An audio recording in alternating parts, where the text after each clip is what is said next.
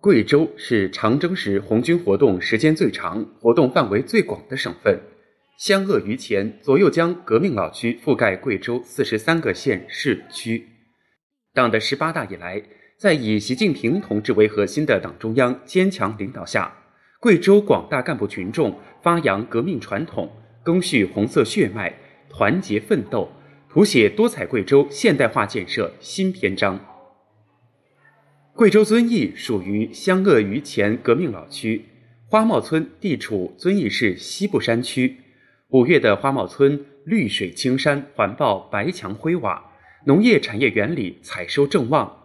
大批游客来村里参观游览，体验古法陶艺。然而，很难想象，现在这个产业兴、旅游旺的美丽村庄，在多年前因为贫困荒芜，被叫做“荒茅田”。贵州曾经是全国贫困人口最多、贫困程度最深。贫困面最广的省份，而这些贫困地区中，又有一半以上属于革命老区。习近平总书记始终牵挂着老区群众，要把革命老区建设得更好，让老区人民过上更好生活。党的十八大以来，习近平总书记两次到贵州考察调研，在遵义花茂村，习近平总书记强调：“好日子是干出来的。”贫困并不可怕，只要有信心、有决心，就没有克服不了的困难。殷殷嘱托，饱含深情，催人奋进。党的十八大以来，贵州向绝对贫困发起总攻，挪穷窝、拔穷根，从基础设施建设到异地搬迁项目，国家安排中央预算内资金，国家安排中央预算内资金一千两百四十二点一八亿元。重点支持老区建设，贵州选派近十万名干部在老区驻点帮扶，建起对口帮扶长效机制，就业保障、教育医疗等体系逐步完善，全面夯实老区群众两不愁三保障基础。二零一九年十二月，依靠特色旅游、现代农业发展起来的花茂村全部脱贫。二零二零年十一月，湘鄂渝黔左右江革命老区贵州境内的三十五个贫困县全部摘帽，人民生活蒸蒸日上，老区面貌日新月异。十年来，贵州革命老区形成蔬菜、食用菌、茶叶等特色优势产业。曾经一方水土养不了一方人的大山里，群众们通过异地扶贫搬迁，成为城镇新市民。十年来，贵州革命老区县县通高速，遵义、黔西南等地新建扩建机场。眼下，贵南高铁贵州段即将铺轨，明年建成通车。未来，高铁网将串联起贵州境内所有革命老区。如今，老区群众洋溢着满满的幸福感。守住发展和生态两条底线，党的十八大以来。这片红色热土上还不断绘就绿色发展新图景。贵州革命老区全面落实合长制，发展山地特色产业。接下来，贵州聚焦革命老区高质量发展，加速培育新兴产业集群，推动新型工业化、城新型城镇化、农业现代化和旅游产业化，奋力在新时代西部大开发上闯出新路。近日，中共中央办公厅、国务院办公厅印发了关于推进实施国家文化数字化战略的意见，并发出通知，要求各地区各部门结合实际，认真贯彻落实。意见明确，到“十四五”时期末，基本建成文化数字化基础设施和服务平台，形成线上线下融合互动、立体覆盖的文化服务供给体系。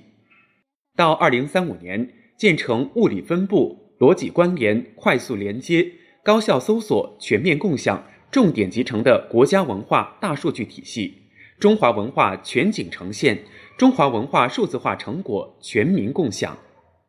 意见提出了统筹利用文化领域已建或在建数字化工程和数据库所形成的成果，关联形成中华文化数据库，依托现有有线电视网络设施。广电五 G 网络和互联互通平台，形成国家文化专网等八项重点任务，意见要求在数据采集、加工、交易、分发、传输、储存及数据治理等环节制定文化数据安全标准，强化中华文化数据库数据入库标准，构建完善的文化数据安全监管体系，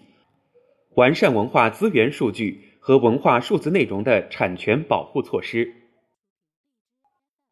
今天是第二十二个国际生物多样性日。作为最早签署和批准《生物多样性公约》的缔约方之一，我国生物多样性保护取得显著成就。在海南热带雨林国家公园里，刚出生的四个月的海南长臂猿婴猿生存状况良好。监测发现，这一曾经濒临灭绝的全球最稀有灵长类动物种群数量，目前已增加到五群三十六只。党的十八大以来。我国加快构建以国家公园为主体的自然保护地体系，继去年十月正式设立三江源、大熊猫、海南热带雨林等第一批国家公园之后，今年还将在青藏高原、黄河流域等地新设立一批国家公园。就在上月，首个国家植物园在北京正式成立，标志着我国植物迁地保护进入新时代。到目前。全国百分之九十的典型陆地生态系统，百分之七十四的国家重点野生动植物已得到有效保护。十几头亚洲象北迁去年曾一度刷屏，其中其种群由原来的一百八十头增加到现在的三百头左右。在黄河湿地自然保护区，良好的生态环境保护了五十九棵四百八十四种野生植物。在浙江千岛湖国家森林公园，经过生态修复，目前国家重点保护的树种增加到二十种，野生花卉四百九十八种。在全球重要湿地系列之一江苏东台条子泥湿地，今年观测到珍稀鸟类种类和数量创历史新高。在全国最大的大天鹅越冬栖息地之一的山东荣成，大天鹅种群数量。比原来增加了几十倍。作为生物多样性保护的重要制度创新，我国在青藏高原、黄河流域、长江流域等多地规划并严守生态保护红线，保护了绝大多数珍稀濒危物种及其栖息地。为改善生态，近十年来，我国森林资源增长面积超过七千万公顷，居全球首位。由于有效保护修复湿地。我国生物遗传资源搜集保存量位居世界前列。万物各得其和以生，各得其养以成。